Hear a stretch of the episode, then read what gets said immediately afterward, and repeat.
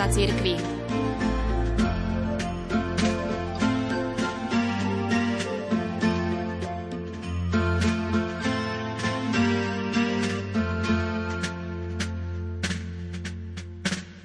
Iba zriedka dokázal jeden človek poznačiť náboženské a svetské myslenie svojej doby tak, ako svätý Bernard z Clairvaux. Aj preto sa 12. storočie nazýva storočím Bernarda. Kto bol tento muž?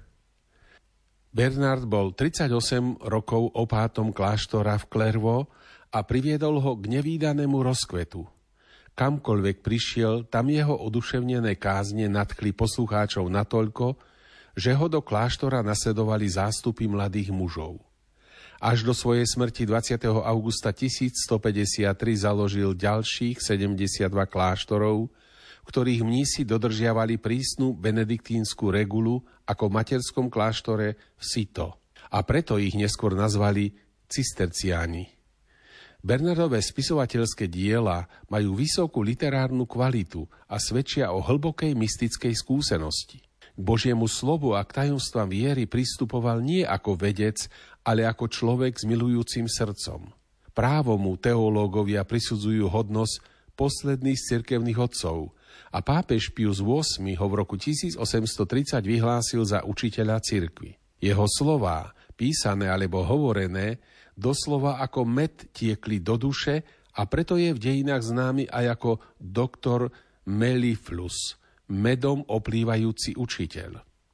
Ako kazateľ krížovej výpravy a mierotvorca podnikol množstvo ciest po európskych krajinách a ako vyhľadávaný poradca pápežov, biskupov a svetských vládcov ovplyvňoval cirkev i štát. Peťkrát kategoricky odmietol prijať biskupskú hodnosť, pretože sa nechcel zdať kláštorného života – jeho láska ku Kristovi dokázala strhnúť celú spoločnosť a podnecovala k obrateniu a svetosti. To všetko celkom a výlučne pripisoval Bernard pane Márii, našej milej panej, bez ktorej nepodnikal nič.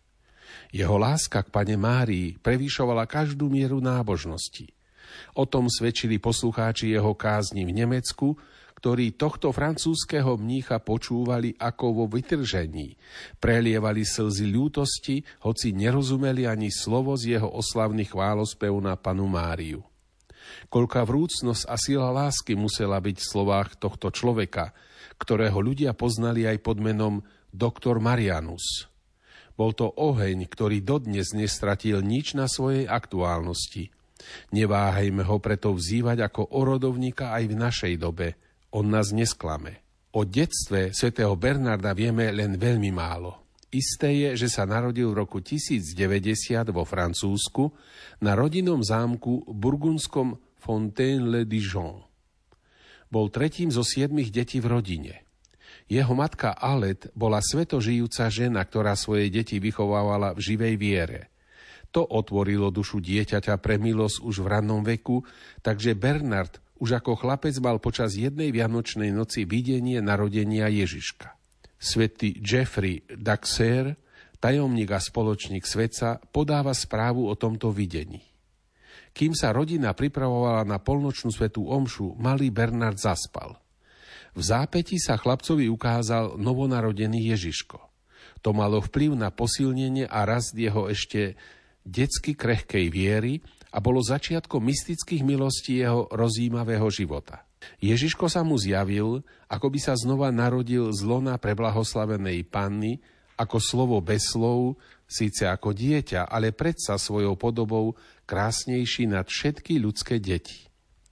Táto vízia sa hlboko vrila do Bernardovej duše – keď neskôr hovoril o vianočnom tajomstve, za každým jeho poslucháči žasli na teologickým bohatstvom a biblickým obsahom jeho kázni a prednášok. Napriek tomu mladý Bernard spočiatku nepomýšľal na život v službe cirkvi. Po náhlej smrti svojej matky sa 16-ročný mladík ocitol v kríze. Začal študovať tzv. slobodné umenia, gramatiku, rétoriku, dialektiku a iné. Počas tohto obdobia, keď navštevoval školu vedenú kňazmi, v ňom postupne dozrievalo rozhodnutie vstúpiť do rehole.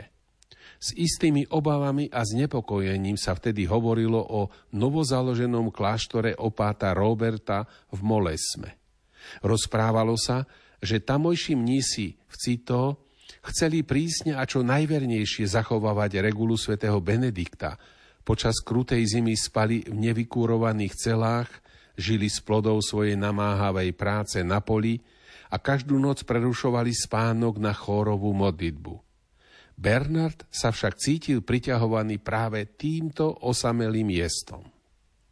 Keď sa jeho rodní bratia dozvedeli o Bernardovom pláne, robili všetko preto, aby ho od jeho úmyslu odradili a odporúčali mu, aby aj vzhľadom na svoje intelektuálne schopnosti študoval na niektorej zo známych škôl v Nemecku. Pre mladého študenta to bol tvrdý boj. Svet alebo Boh. Cestou do Nemecka, kde si s bratmi dohodli miesto stretnutia, si spomenul na svoju matku. Pri najbližšom kostolíku zosadol z konia a kľakol si, aby sa pomodlil. Vtedy sa jeho srdce naplnilo najskôr ľútosťou a potom takou jasnosťou, že sa definitívne rozhodol.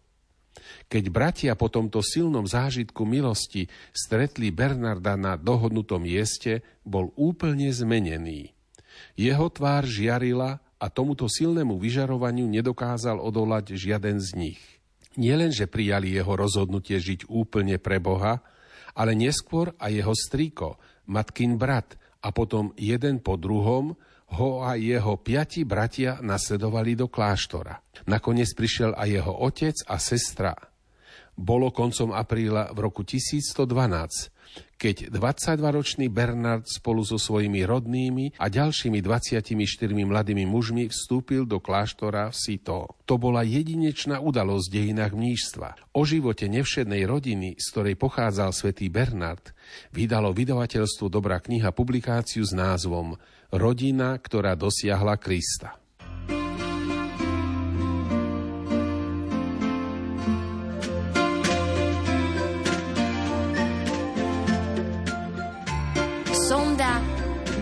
Církvy.